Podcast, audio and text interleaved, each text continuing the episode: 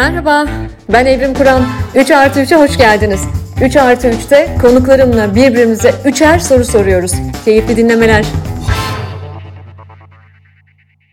Herkese merhaba. 3 artı 3'ün yeni bölümüne hoş geldiniz. Bu bölümde konuğum moda tasarımcısı, Mimar Sinan Üniversitesi Güzel Sanatlar Fakültesi öğretim görevlisi Özlem Süer. Özlem Hanım hoş geldiniz 3 artı 3'e. Merhabalar, merhabalar. Çok mutluyum sizi burada gördüğüm için ve bu yayına hazırlanırken çok çalıştım. Çünkü bence ben modadan hiç anlamıyorum. ve e, hatta hayatımda gittiğim tek defile de sizin defileniz. çok sevindim. Çok anladığınıza çok eminim ve bundan sonra e, daha çok belki defile, moda performansı, çünkü e, modanın dili çok farklı. Sadece podyumlara değil, onun dışında sanat platformuna, belki bugün güzel sorularınızın içinde vardır. Evet. E, çok değişik alanlara çok açık. O, o alanlarda daha çok görürüz sizi. Aslında yaptığınız iş beni çok ilgilendiriyor. Uzun zamandır, çok uzun zamandır sizi takip ediyorum, çalışmalarınızı. Çünkü e, ben de kendi yaptığım işte hep şunu söylerim. Aslında ben de bir tasarımcıyım. Ben deneyim tasarımcısıyım. Gençlerin deneyimlerini, olumlu deneyimlerini tasarlamaya çalışıyorum. Siz de bu deneyim tasarımı ifadesini çok kullanıyorsunuz. E, o yüzden benim bugün size sorularım gerçekten çok merak ettiğim, alanınızla ilgili çok merak ettiğim sorular olacak. Ben e, hep olduğu gibi önce konuklarıma, dinleyicilerime sizi bir tanıtacağım. Ee, sonra ilk sorumu soracağım. Hazır mısınız? Hazırım, hazırım. Heyecanlıyım. Özlem Süer 1968 İstanbul doğumlu. İlk tasarımlarını annesinin dikiş odasındaki artık kumaşlardan bebekleri için yapıyor. Ve 5 yaşından itibaren babasının ertesi gün giyeceği takım elbiseye takacağı kravata kadar o karar veriyor. Sonra Marmara Üniversitesi Tekstil bölümünde okuyor. Oradan mezun olduktan sonra Mimar Sinan Üniversitesi'nde yüksek lisans yapıyor ve akademik kadroya katılıyor. 1991'de araştırma görevlisi oluyor. 2000'lerde yardımcı doçent oluyor. 2002'de Anadolu'daki şifacıları anlatan bir enstalasyonla Düsseldorf'taki bir fuarda ilk defilesini yapıyor. Bahar Korçan, Hakan Yıldırım, Arzu Kaprol, Hatice Gökçe, Ümit Ünal ve İdil Tarzi ile birlikte Moda Tasarımcıları Derneği'ni kuruyor. Aynı zamanda bir aktivist, bir sivil toplumcu. Ee, Ümit Ünal'la birlikte 1997'den bu yana iki yıl sonrasının renk ve trendlerinin belirlendiği Dünya Renk ve Konsept Birliği Intercolor'da Türkiye'yi temsil eden iki tasarımcıdan biri aynı zamanda Özlem Hanım. Aslında daha bir sürü onunla ilgili anlatacağım şey var. Tasarım dünyasının çok çeşitli aşamalarında onu görüyorsunuz. Ee, ve en önemlilerinden biri de Tacım'ın annesi. Harika. bir Z kuşağı annesi aynı zamanda. E, ve ilk sorum size geliyor. Şimdi ben e, modadan anlamıyorum e, diyorum hani tasarım dünyasını hep merak ediyorum. Modadan anlamıyorum diyorum ama şununla çok ilgiliyim. Perakende sektörüyle çok ilgiliyim. E, çünkü e, bir kere o endüstriye hizmet veriyorum araştırmalarımla, çalışmalarımla. E, bir de bir taraftan da yeni kuşakların e, tasarım algısını, moda algısını ve tüketim algısını çok merak ediyorum. O yüzden şuradan soracağım size ilk sorumu. 1989 yılında hayatımıza bir terim giriyor. Fast fashion, hızlı moda. E, şöyle biraz çalıştım baktım 1989'larmış meğer bayağı olmuş hayatımıza gireli. Yani kısaca bu şu demek. Bir tasarımcının tasarım yani e, giysi zihninden mağazaya taşınması 15 gün sürüyor. Ondan sonra da e, hızlı bir şekilde e, tüketiyoruz onu ve kullanat bir moda akımı oluşuyor. Şimdi 89'da hayatımıza girmiş. Sonrasında e, 2000'lerin başında fast fashion gerçekten bence çok ilerledi. Hızlıca tükettik, aldık, e, hemen giydik. 15 gün sonra vitrinler yenilendi, gittik yenisini aldık falan. Y jenerasyonuyla beraber fast fashion çok e, hızlıydı. Fakat ben o yıllarda hep şey diyordum. Bence öyle bir kuşak gelecek ki fast fashion ölecek diyordum hep. E, ben moda trendlerini bilmem ama e, gençliğin önem verdiği trendleri bilirim. Ve nihayetinde de şöyle bir şey oldu. E, tekstil endüstrisi malumunuz petrol endüstrisinden sonra dünyayı e, en çok kirleten sektör diye bilinmeye başlandı. İkinci sektör olmasının sebebi bu. Çünkü çok büyük bir hız oluştu fast fashion'la da birlikte.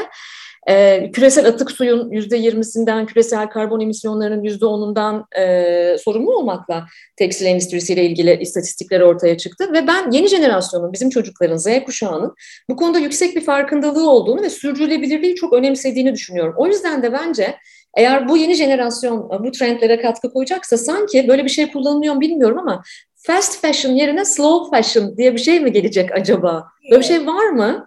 Evet. E... Bunu soracağım size. Sürdürülebilirlik, yeni jenerasyon fast fashion ölüyor mu? Bununla ilgili ne söylersiniz? Ee, aslında bildiğimiz anlamda modanın moda olması ölüyor gibi.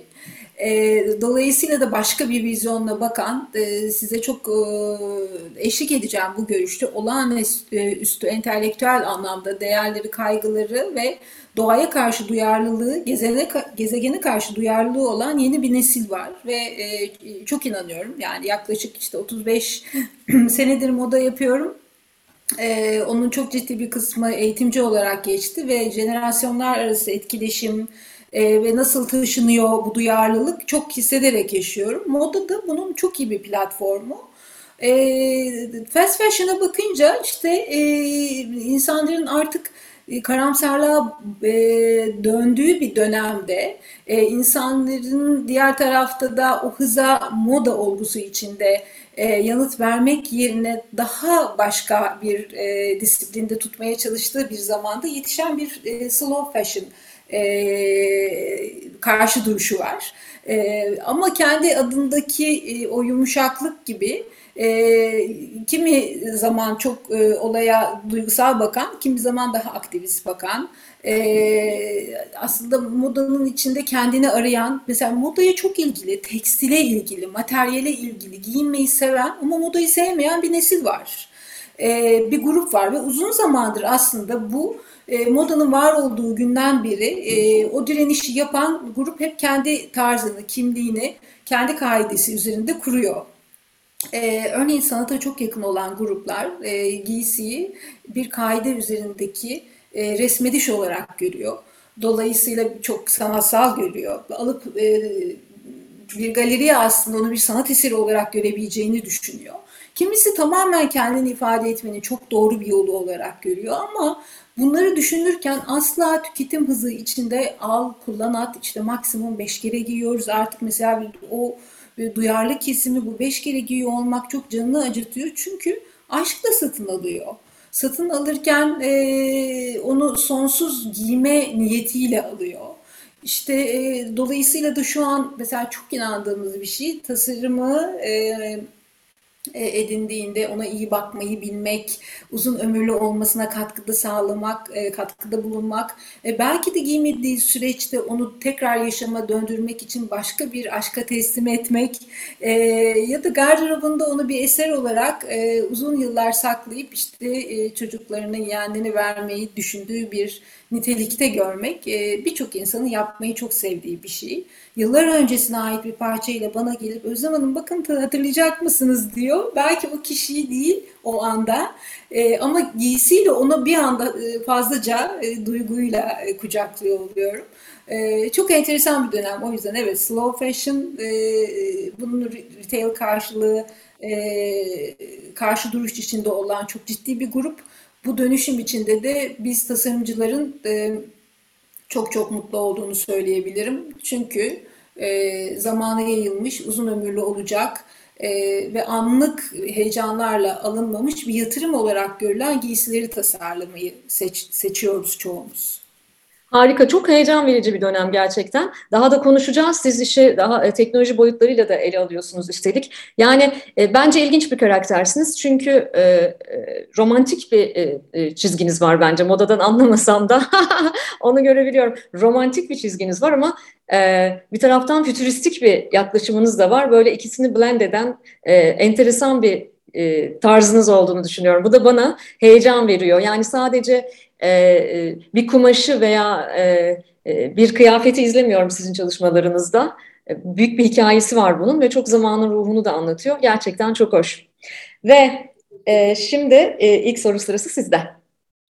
Evet, e, konumuzun geldiği yerde değil ama çok merak ettiğim bir şey soracağım. E, yaşsızlıktan söz etmek istiyorum.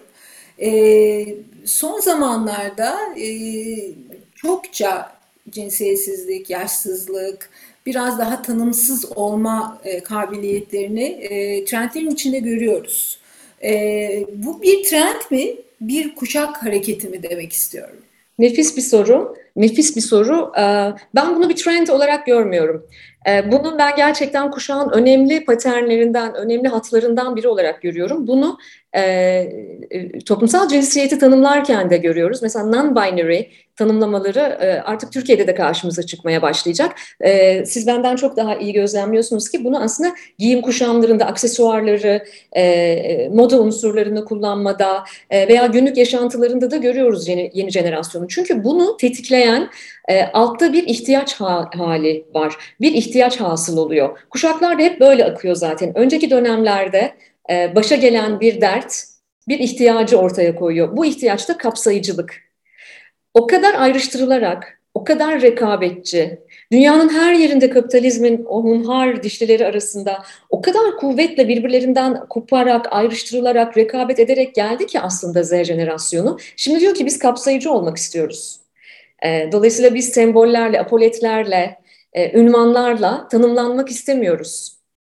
Bence bu tanımlanmak istememe halinden gelen bir e, cinsiyetsizlik, e, belki de kılık kıyafetle temsil edilmemesi toplumsal cinsiyetin. Bence bunlar hasıl oluyor. Tabii dünyanın, e, siz de çok iyi biliyorsunuz, dünyanın gelişmiş ekonomilerinde bunlar daha hızlı hayatımıza girdi. Çünkü bizim Türkiye gibi henüz gelişmekte olan ülkelerde daha bas sorunlarımız var gençlerle ilgili. E, örneğin işte e, yıllardır 1970'lerden e, beri Kuzey Amerika'da erkeklerin pembe giymesiyle ilgili çalışmalar yapılıyor. Yani pembe giysinler işte son dönemde mesela benim oğlumun da okulunda e, bir pink shirt day var ve erkekler o gün hepsi pembe giyiyor erkek öğrenciler. Aslında bu kapsayıcılık içinde çok e, derin bir mesaj, ayrımcılığa, ayrıştırıcılığa karşı bir mesaj da veriyor. Bu çok hoşuma gidiyor benim. O yüzden benim 15 yaşındaki oğlum da aslında e, kendini tanımlarken mesela bu etiketlerden çok rahatsız oluyor. Bu etiketlerle kendini tanımlamak istemiyor veya şu rengi erkek giyer, e, bu tarz e, kız çocuklarının giyebileceği bir tarzdır demeyi de sevmiyorlar. Bu bana bu dünya ile ilgili bir umut veriyor. Umarım gelip geçici bir trend değildir ki bizim araştırmalarımız da gelip geçici bir trend olmadığını gösteriyor. 2021 yılında içinde Türkiye'nin de olduğu dünyanın 60 e, küsur ülkesinden 1,5 milyon gençle yaptığımız araştırmada e, sizce bir şirketi, bir kurumu en çekici kılan şey nedir sorumuza aldığımız birinci sıradaki yanıt çeşitlilik ve kapsayıcılıktı. E, bunun çok anlamlı olduğunu düşünüyorum. Ve bu bana çok heyecan veriyor bütün dünya gençliği adına. Muhteşem. Ee, evet. Ee, heyecan verici değil mi? Çok çok çok heyecan verici. Belki benim de mesela e, ben de bu kuşaktan değilim ama e, ben de mesela şunu seviyorum. E, mesela işte dişi unsurları kullanmayı seviyorum kıyafetlerimde. Ama bir smoking giymeyi de çok seviyorum. Yani bir smokinle çok dişi bir unsuru kombinlemeyi. Şimdi eskiden bunlar biraz daha eski kuşaklarda biraz daha iddialı hareketlerdi. Şimdi ben yeni jenerasyonda bizim bu zenginliği kapsayıcılık tadında daha çok göreceğimizi düşünüyorum. Ee, evet, şimdi e, benim de e, sorumun e, başındaki o yaşsızlık, işte cinsiyetsizlik, cinsiyetsizlik, yani dünyayı gezen insanlar işte trendler için çalışırken de onu çok gözlemlemek için lokalde ve globalde çok bakıyoruz. Bir de kendi içinizde bulunduğunuz zamanı yaşarkenki hisleriniz var. Ee, örneğin bakıyorum e, çok işte Bibi Mesut'u biraz yakın görüyorum bazen. Endüstriyel e, anlamdaki e, işte tasarımla varoluş çizgisi işte akademik bir yanında olması falan ve en önemsediğim şey e, çok özel bir e, dönemde olağanüstü yaratıcılık performansı yüksele yüksele artan e, onun içindeki avantgard çizgisi aynı şekilde yükseliyor. Yani hani işte avantgard genç bir vizyon falan gibi yerler değil, avantgard yaşsız bir vizyon, vizyondan bahsediyor. Dolayısıyla sanat ve tasarımın bulunduğu noktada, moda tasarımı ve tüm tasarım disiplinlerinin bulunduğu noktada e, işin bir zanaat boyutu var ki bizim işte kalıplarımız, e, ben hep onu söylerim yani e, gençlere bir tavsiye ya da meslektaşlara tavsiye dendiğinde işte mesleğin her dalında muhakkak işin işçisi e, olmak gerekiyor. İşte yeri gelir e, kalıbı çıkarırsınız, makası eline eze alır, keser, makineye oturur, e, tüm işleri yapar, satışa da girersiniz gibi bir şeyin olması lazım. Bir uzmanlıktır tasarım ama diğer e, alanlarla da bir araya gelmesi gerekir. Dolayısıyla da bu birikimlerin olması çok zaman alıyor. Öyle hani ben bir 4 senelik okul bitireyim bir de master doktora yaptım İşte bunun sonunda şahane olduğum gibi bir şey değil. El melekenizin gelişmesi, bu düsturu öğrenmeniz, kendi içinde işte o romantik dediğiniz tanım aslında ruhun ehlileşmesi, elin ehlileşmesi hepsi bir arada anca belli bir zamanda oluyor. O yüzden e, ben uzun ömürlü bir meslek olduğunu ya da bir yaşam biçimi, çünkü bir meslek olarak da göremiyorum bizi, e, bir yaşam biçimi diye görüyorum. E, ve uzun zaman üretmenin de tadına e, yeni neslin çok varmasını diliyorum. Evet bu anlamda çok şanslı bir dönemdeler. Yaşsız, e, evet. temsiliyetlerin daha e, e, e, flu olduğu, e, geçişken, akışkan bir dönem. Umarım tadını çıkarabilirler. Daha bas sorunlarımız da hallolursa özellikle bizim memlekette. Ve benim ikinci sorum geliyor.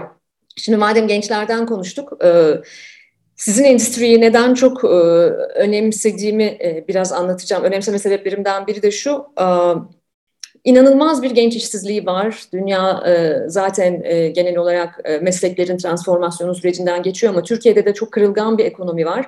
Ve ilk defa bu sene 1.1 milyon üniversite mezunu genç işsizliğiyle rekorlar kırıyoruz. Ama bir taraftan da Türkiye çok önemli bir tekstil ülkesi ve ben genç işsizliğine çok çare olabilecek e, çalışmalar yapılabileceğini her zaman düşünmüşümdür ve çok önemsemişimdir tekstil endüstrisini. Her segment gence e, rahatlıkla alan açabilecek. Siz e, e, genç tasarımcıları desteklemek için e, ve özellikle bu küresel tasarım algısını, perspektifleri geliştirmek için bir proje yapıyorsunuz. Bildiğim kadarıyla 15 yıl oldu. Uluslararası Kumaş Tasarım Yarışması Future Tax adını aldı galiba bu senede. Bu Future Tax İstanbul etkinliğini çok önemsiyorum. Siz orada yarışma koçusunuz e, Future Text'te. Ben e, bundan bunu özellikle e, sizden duymak istiyorum. E, bizi çok dinleyen genç arkadaş da var. Onların da duymalarını çok önemsiyorum. E, nasıl bir alan açıyor Future Text programı ve bu tarz yarışmalar ve e, dediğim gibi çok önemli bir sektör tekstil sektörü Türkiye'de genç işsizliğinin önüne geçilmesinde. Sizce daha fazla neler yapılabilir? Sadece yasa koyucu değil ama hem sivil toplum hem endüstrinin oyuncuları gençleri nasıl destekleyebilir? Evet, bu projenin en önemli yanı e, aslında ge geleceğe bakışta daha inovatif, e, daha e, kendi içinde buluş değeri olan ve aslında genç bir bakışla ileriye bakmayı hedefleyen bir e, kulvar olsun niyetiyle giriştik. E, e, 15 senedir süre gelen çok özel bir yarışmanın içinde renkleri ve çeşitlilikleri düşünürken e, Future Tech yarışmasını e, biraz daha farklılaşan, biraz daha yüzeyin bilindik halini başka noktalara götürmesi dileğinde olduğumu, daha gelecekçi bir bakış içinde olmayı dilediğimi e, anlatırken birden öyle heyecanlandık ki e, çünkü materyal olarak işte tekstil, yüzey olarak dokuma, baskı, e, üzerinde giderken non-woven dokular olabilir, triko, örme çeşitlilik içinde e, yürürken e, arayışlarımızın biraz daha farklılaşması gerektiğine inandığımı e, söylemiştim ve e, burada günlerdir, haftalardır e, hatta aylardır üzerinde çalıştığımız e, yurt içinde e, birçok üniversiteyi gezdiğimiz ve oradaki mühendisleri, tasarımcıları bir arada uzlaştırıp yakınlaşmaya çalıştığımız bir disiplin doğdu. Tasarım mühendisliği kavramına çok inanıyorum. Ee, gelecekte tasarımcıların e, olayın tümünde bulunma ihtiyacı içinde olduğunu, mühendislerin de aynı ihtiyaçla bakış açılarının, renklerinin e, çok geniş bir yelpazeye dönüştüğünü e, çok fark ediyorum. Yaklaşık dünyada da e, işte 5 yıldır gibi diyebilirim. Bu alanda müthiş çalışmalar yapılıyor. Dokuma tezgahları artık e, sadece e, endüstriye yetmiyor. Laboratuvarlar oluştu. E, arayışlar e, işte biyotekstil diyoruz. E, dolayısıyla da geçenlerde çok güzel bir örnek vermek istiyorum. Çok büyük bir dünya markası. E, o ay e, satışında gerçekleştirdiği 30 tane otomobilin 9 tanesi vegan deri istediği için beklemeye alınmış. Yani çok olağanüstü bir duyarlılık var.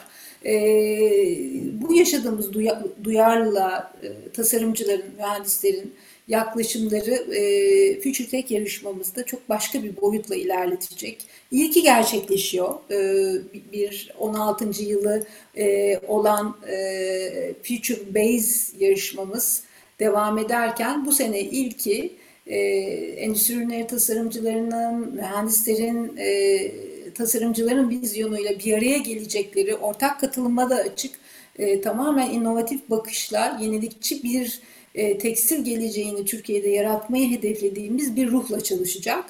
E, katılımlar çok iyi gidiyor. E, geçenlerde e, çok önemli bir e, kongrede yaklaşık bin kadar e, mühendis adayıyla birlikteydik. E, çok güzel, çok renkli sorular geldi. E, çok eminim e, çok güzel sonuçlar olacak. Sizin de takip etmeniz bizi büyük mutlu etti, mutlu kıldı. Onu da e, ayrıca desteğinizi alarak e, renklendirebiliriz diye düşünüyorum. Her zaman, her zaman çünkü e, özellikle artık tek tip bir kariyer yolunun olmadığı, artık e, flulaştığı, iyice akışkanlaştığı kariyerin bir dönemde gençlere böyle fırsatlar sunmak çok çok kıymetli. Ve sağ beyin ve sol beynin bir araya geldiği nefis bir çağdayız. Eğer doğru e, kaynakları doğru yerlerde kullanabilirsek. E, sanat, tasarım, e, duygusal zeka, empati ve yanında mühendislik bence muhteşem bir kombinasyon. Evet. Ve soru sözü sizde. Buyurunuz efendim. Teşekkür ediyorum. Ee, çok da güzel denk geldi. Ee, ikinci çok merak ettiğim konu çok yönlü olma kavramına nasıl bakıyoruz? Ee, bir konuya çok konsantre olup e, oradaki konsantrasyonumuzu e, yaşamın diğer alanlarında e, belli kısıtlarla e, kılarsak ya da e, hiç o kısıtlardan söz etmeyeyim, e, çok yönlülüğü seçmek bize yaşamın tümünde e, bugünden yarına bakarken nasıl bir e, farklılık katabilir? Aha, çok güzel bir soru. Ben e, sanırım e, elimden geldiğince, yeteneklerim el verdiğince çok yönlü bir insanım. Genç dostlarıma da daima gençlerle çalışırken de bu konuda kendi sınırlarını zorlamalarını hep salık veririm.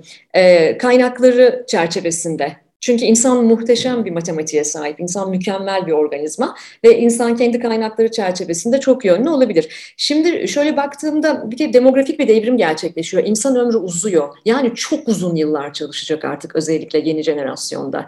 Ee, işte bizim e, anne babamın e, döneminde 35, 36, 37 emeklilik yaşıyken şimdi artık bu genç arkadaşlarımızın, bizim çocuklarımızın belki de 70-80 yaşına kadar aktif çalışma hayatında belki de daha fazla kalmaları söz konusu olacak. Dolayısıyla sıkılacaklar. Mesela ben 46 yaşındayım, e, kendi işimi yapıyorum. Ama sıkılıyorum kendi şirketimden, kendi işimden, kendi projelerimden.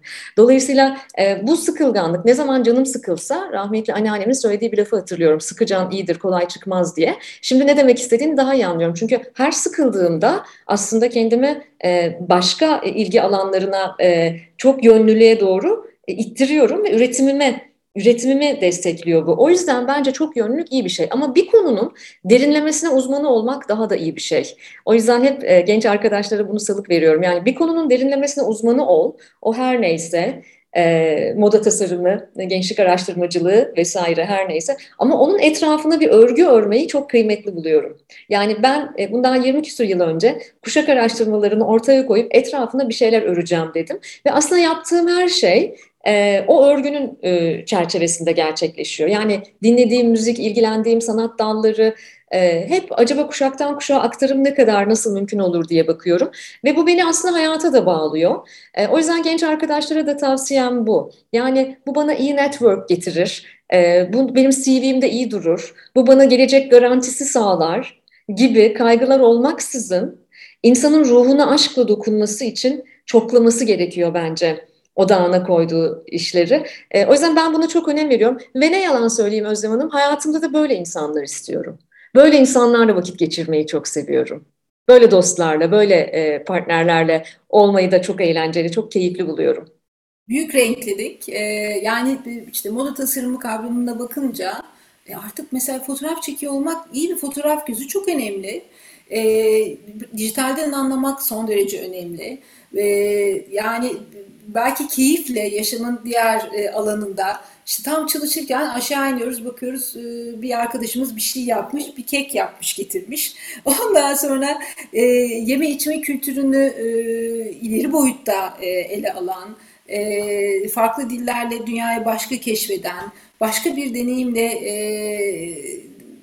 bir heykele dokunabilir gibi giysiyi algılamak için heykel öğrenen e, yani ilham olma noktasında yaşamın tüm alanlarındaki melekelerini geliştiren bir kere heyecan verici bir dost, bir iş arkadaşı ve muazzam bir partner yaratabiliyor.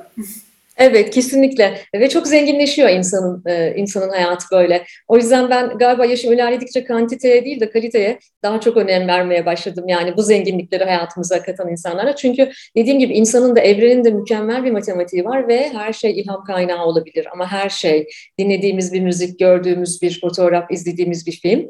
E, o yüzden tabii bütün kanalları açarak bakmak lazım. Dilerim yeni kuşakların buna daha fazla fırsatı olur. Şimdi ee, hazır buradan konu açılmışken hemen üçüncü soruma bağlayacağım bunu.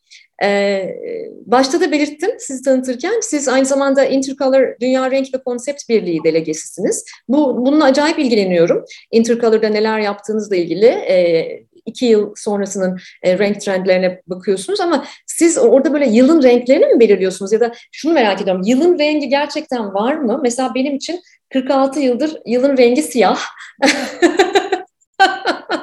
Ve e, sadece kırmızı ruj sürüyorum, kırmızı e, gözlük takıyorum falan, kırmızı oje sürüyorum falan ama e, hala cesaret edemiyorum mesela farklı renkler e, kullanmaya. Benim ne olacak bu halim? Bunu sormak isterim size. 2022'nin de bir rengi var mı? 23'ün falan. E, renklerle ilgili fikrinizi çok e, öğrenmek istiyorum. Siyah, siyah güzel bir e, eşlikte bulunmak istiyorum. Siyah güzel bir fon aslında. Renk olmanın ötesinde. Dolayısıyla e, mimiklerinizi, e, bakışınızı e, onun üzerine giydirdiğiniz zaman siyah size bir eşlikçi.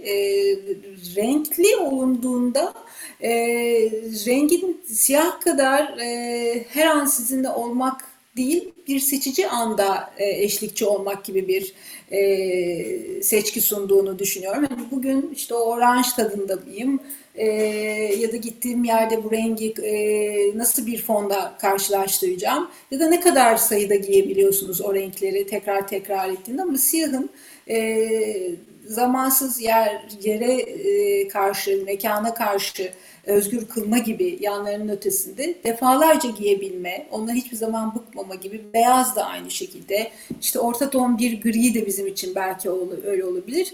Tüm bunlar bir insan için renkli olduğunda da hizmet ediyor olabilir. Dolayısıyla çok rengi seçenler ve siyahtan kaçanlar için de e, bu söylediğimiz her an her yerde olabilme halini renkle sağlamak gibi bir e, seçim skalasında görebiliyoruz. Evet Intercolor çok uzun yıllardır sevgili, sevgili Ümit Ünal'la birlikte Türkiye'yi temsil ettiğimiz, orada Türk delegisi olduğumuz bir platform. İki sene sonrasını yıl, e, rengini, e, renk gamlarını ve e, kendi e, konsept bakışı içinde yerleştirerek seçen ve kombinasyonu ile birlikte seçen bir grup. Yaklaşık 16 ülkenin katıldığı, 16 ile 20 arasında değişiyor bu katılım ve ülke sayıları. Yılda iki kere toplanıyoruz. Biz sevgili Ümit'le başlamadan önce sürekli Paris'te toplanan bir ekipti. Ve biz katıldıktan sonra Engage grup olarak onları biraz daha Fransa'nın Paris'in dışına çıkarmaya başladık ve Millennium'da ilk kez Türkiye'ye geldiler. Onlar için büyük bir devrimdi bu. Ee, ve o kadar güzel ağırlandılar ki e, Millennium'un ilk kutlaması e, 98'de oldu, iki yıl önce olduğu için. Olağanüstü bir deneyim oldu ve sonrasında ilk önce bir Paris, bir e, dünya katılımcı ülkelerinden biri olarak e, seyre devam etti. Sonra daha da o mutluluk e, payı yükselince çünkü her ülkeyi tanımak, orada ilham noktaları almak ve bunu global olarak 16 ülkenin demokratik e, anlayışına e, yöneltmek müthiş bir hem heyecan hem hizmet eden e, 16 ülkeye de katkı sağlayan bir etki oldu ve iki sene yani senede iki kere katılımları da bu ülkelerin davetlerine çevirdik. E, çok özel bir grup. E, oturum kapalı oluyor e, en önemlisi. E, saatlerce yaklaşık iki gün sürüyor. İlk önce her ülke kendi getirdiği e, sunumu yapıp sonra saatlerce e, üzerinde tartışılıyor. Yeni renk terminolojileri, yeni renk tavırları ve kombinasyonları geliştirilmeye çalışılıyor. E, renge gelirken aslında yaşam biçimlerinden, hani o günün insanının iki yıl sonra neleri yaşayacağı, aşklarını nasıl yaşayacağı, nasıl evlerde yaşamı sürdüreceği, onun renkle etkileşimi, yeni bir takım e, terminolojileri gidecek ruh halleri üzerinden, işte evet kuşaklar, e, belki çok etkileşim içinde olunmuş, çok duyulmuş ama farklı bir şekilde duyulabilmesini sağlayacak bir görüşle görselleşmiş bir takım kompozisyonlar, kolajlar, dijital performanslar halinde sunuyoruz. E, sunarken de e, herkes muhakkak anahtar kelimeleri oradan yazmaya çalışıyor. Çünkü keyword bizim için çok önemli. Anahtar kelimelerden aslında o terminolojilere gidiyoruz. Renklere dönüşüyoruz. E, renk konuşmak e, çok farklı bir şey. E, yani bizim bildiğimiz ana renklerin dışındaki ara tonlar orada heyecan verici. E, o imsi ımsılarda yatıyor her şey. Yeşilimsi e, mavilerde atıyorum, sülfür sarılarında. Biraz daha yeni e, aralar aramaya ve bulmaya çalıştığımız tanımlarda yeni e, terimlerle e, sektörü ve kullanıcıları, tasarımcıları karşılaştırmaya e, çalıştığımız bir platform. E, ve yani hepimiz e, inanarak gidiyoruz Oradaki seçkilerden her ülkenin e, katkısı muhakkak oluyor. Bazen biz muhakkak sevgili Ümit'le e, hakikaten aktivist ve avantgard bir yerde yer alıyoruz ve sunumu çok heyecanla bekliyorlar. Her seferinde ayakta alkışlıyorlar. E, çok e, ilginç, birbirimizi çok kucakladığımız ve dünyayı çok ilginç bir şekilde hissettiğimiz bir platform. Renge dönüşmesi, e, tasarımın ve sanatın her dalında renk ögesi o kadar e, hepimiz biliyoruz ki önemli ki e, rengi konuşuyor olmak e, tüm duygu e, durumlarıyla birlikte paralel. E, o yüzden de e, örneğin şöyle de bir alan yaratıyor. Örneğin bir nesne yaratılmış e, ve e, çeşitli dönemlerde renk değişiklikleriyle e, onu güncellemek aslında rengin ne kadar ön planda olduğu, Colorist isimli bir e, e, ünvanın olduğu ve tamamen renkle yaşayan e, meslek olarak e, işte bir grafik tasarım gibi dijital e, evrelerdeki tüm e, tasarım süreçlerindeki tanımlar gibi e, büyük bir performansla e, çalışıldığında biz oradaki tüm renkçi arkadaşlarla birlikte e, dünya akseninde görüyoruz. Peki bize tüyo verebilir misiniz azıcık önümüz yaz? Neler geliyor? Ee, evet bir, kere dünya e, gerçekten çok özel bir dönemden çıktı. Dolayısıyla rengin çok yükseldiği e, bir dönemdeyiz. Biraz evvel materyalden bahsettik. Bizim o kıymetli yarışmamızda materyal üzerine çok odaklıyız. Renk kadar artık materyal de önemli. Çünkü teknoloji öyle bir yere geldi ki rengi yüzeyler başka anlatıyor artık. Yani e, çok e, teknik anlamda e, farklı bir materyal bilinciyle e, ışıklanmış bir yüzey size e, çok ışıklı bir etkiyle e, rengi anlatırken e, belki de e, işte tarladan pamuğun en doğal haliyle gelmiş rengin oradaki e, lezzeti daha başka bir şey oluyor. Biz rengi anlatırken özellikle e, materyalle birlikte anlatmaya çalışıyoruz. Öncelikle rengin yanında bu sene materyalin de çok önemli olduğunu söyleyelim ve teknolojik e, renk betimlemelerinin çok önde olduğunu söyleyelim.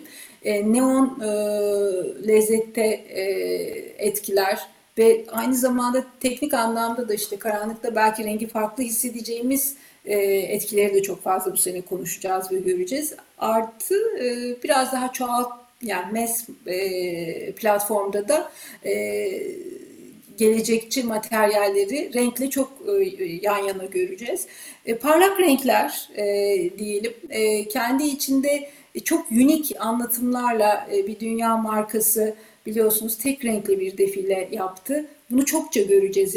Tek renk etkisinde kombinasyonsuz baştan aşağı renkleri çok görüyor olacağız. İşte fuşya gibi biraz evvel söylemeye çalıştım. Sülfür sarısı, yeşilin inanılmaz her tonunu çok fazla görüyoruz.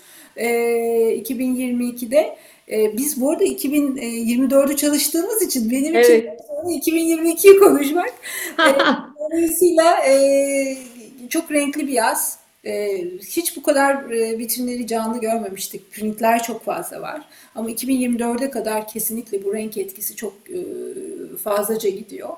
E, ama bizi dinlendiren orta griler, karbon tonları, kahvenin e, daha bizim için sert hatlı bitter diyebileceğimiz e, e, tonları da çok hakim olacak. E, çok güzel bir yaz bizi bekliyor. İçinde, içinde bile artık sayılırız. harika, harika. Çünkü buna çok ihtiyacımız var. E, neon renklerle kendimizi dışarı atacağız. Öyle görünüyor. Evet. Ve son sıra e, soru sırası sizde. Evet, e, siz beni anlatırken e, Tacım'a da değindiniz. Ben de oğlunuzla ilişkinizi çok önemsiyorum ve çok güzel bir örnek. E, bu kadar e, kuşaklar arası etkileşim e, ve kuşaklara hakim bir kişi olarak e, anneliğinizde e, bu bilgileri kullanırken e, eminim sevgili oğlunuz e, çok güzel bir e, süreç e, yaşıyor. Çünkü çok e, hakikaten çok keyifli bir ikilisiniz. E, o bilgileri nasıl kullanabiliriz? E, ben de 11 yaşında bir kızı olan ve e, o kuşağın içinde bir anne olarak orada yani bir akademisyen olarak teorik olarak çok şey edinmeyi çok seviyorum. Yaşama ne kadar soktuğumla e, onu anladığımı çok iyi anlıyorum. Dolayısıyla da e, belki annelikte e, kuşak eğitimini ne kadar öne alabiliriz onu sormak istiyorum. Teşekkür ederim bu soru için. E, bir kere benimle kuşak çalışan bir anne olmak e, alanın e, uzmanı bir anne yapmadı da beni sakinleştirdi bence. Yani e, bize o giydirilmeye çalışılan annelik miti, annelik elbisesi var ya yani bu babaların da başına geliyor ama bilhassa Türkiye'de annelerin başına daha çok geliyor. O mükemmel anne, süper anne, kılığı, kıyafeti işte hem e, özellikle bir de bizim gibi e, kariyer insanlarının bir yandan da oraya yetişmesi, bir yandan buraya yetişmesi falan. E, ben kuşak çalışan biri olarak sakinledi, sakinlediğimi gördüm. Ama şuna hep çok özen gösterdim. Evden içeri girerken kuşakçı evrimi gerçekten kapının e, öbür tarafında bırakmaya çok özen gösterdim. E, çünkü zaman zaman Ali'nin bundan rahatsız olduğunu da gördüm. Yani hala da bazen der yani bak ben senin araştırma öğen değilim, ben bir denek değilim. E, lütfen benden öğrendiklerinle kuşak çalışmaları yapma falan da der bazen. E, ama onunla olan ilişkim benim e, dünya ile olan ilişkime de çok e, şu anlamda olumlu yansıdı. E, kırılganlığımı kabul ettim ve özür dilemeyi öğrendim ben Ali ile birlikte. Galiba kuşak çalışmak e, bunu kolaylaştırdı. Çünkü ben biraz daha kontrolcü, e, epey kontrolcü, epey performans odaklı, epey e, sınırları, köşeleri keskin bir kadınken ve e, e, anne olmayı da pek düşünmediğim bir dönemde Ali e, hayatıma girdi aslında. E, şunu gördüm, e, zaten kuşak çalışıyordum e, kuşak çalışmanın bir, bir mottosu var benim için. Seni kendime ait yargılarla değil sana ait gerçeklerle görüyorum diyebiliriz kuşak çalışırken. Yani büyük annemize, dedemize, ninemize baktığımızda da yargılarla değil onun gerçekleriyle onu görürüz. Bizden sonraki çocuklara, gençlere baktığımızda da bizim yargılarımızda değil onların bağlamıyla, onların gerçekleriyle görürüz. Şimdi bu beni o kadar esnetti, o kadar esnetti ki anneliğime de bu böyle yansıdı e, katı e, kuralları olan bir anne değilim. E, ve, kırılgan ve özür dilemeyi bilen e, ve e, kalbini açabilen, dertlerini zaman zaman paylaşabilen, e, ondan akıl alan, mümkün mertebe akıl vermemeye çalışan, ve ona alan açmaya çalışan bir anneyim. Belki de yeni jenerasyonun içinde bulunduğu bağlamı da çok iyi kavradığım için bence iyi yaptığım işlerden biri Özlem Hanım akademik başarısını çok öncelememek. Ee, mesela en büyük faydası kuşak çalışmanın bana bu. Çünkü o kadar hızlı değişiyor ki zaten siz hem bir öğretim görevlisi hem bir anne olarak hem bir iş insanı olarak e, çok net yaşıyorsunuzdur.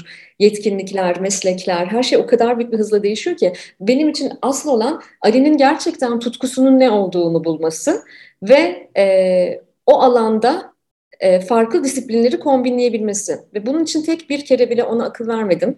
Bunu bu konuda iyi yaptığını düşünüyorum. Ee, akademik olarak işte notlarıyla, başarısıyla, şu suyla, bu suyla hiç ilgilenmedim.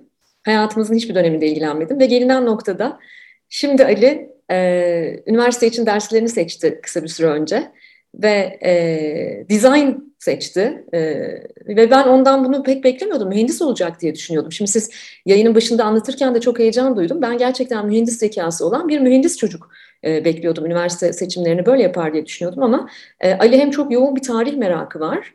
e, tarih okumak istiyor ama aynı zamanda da e, okumak istiyor. Özellikle de digital design, digital arts okumak istiyor.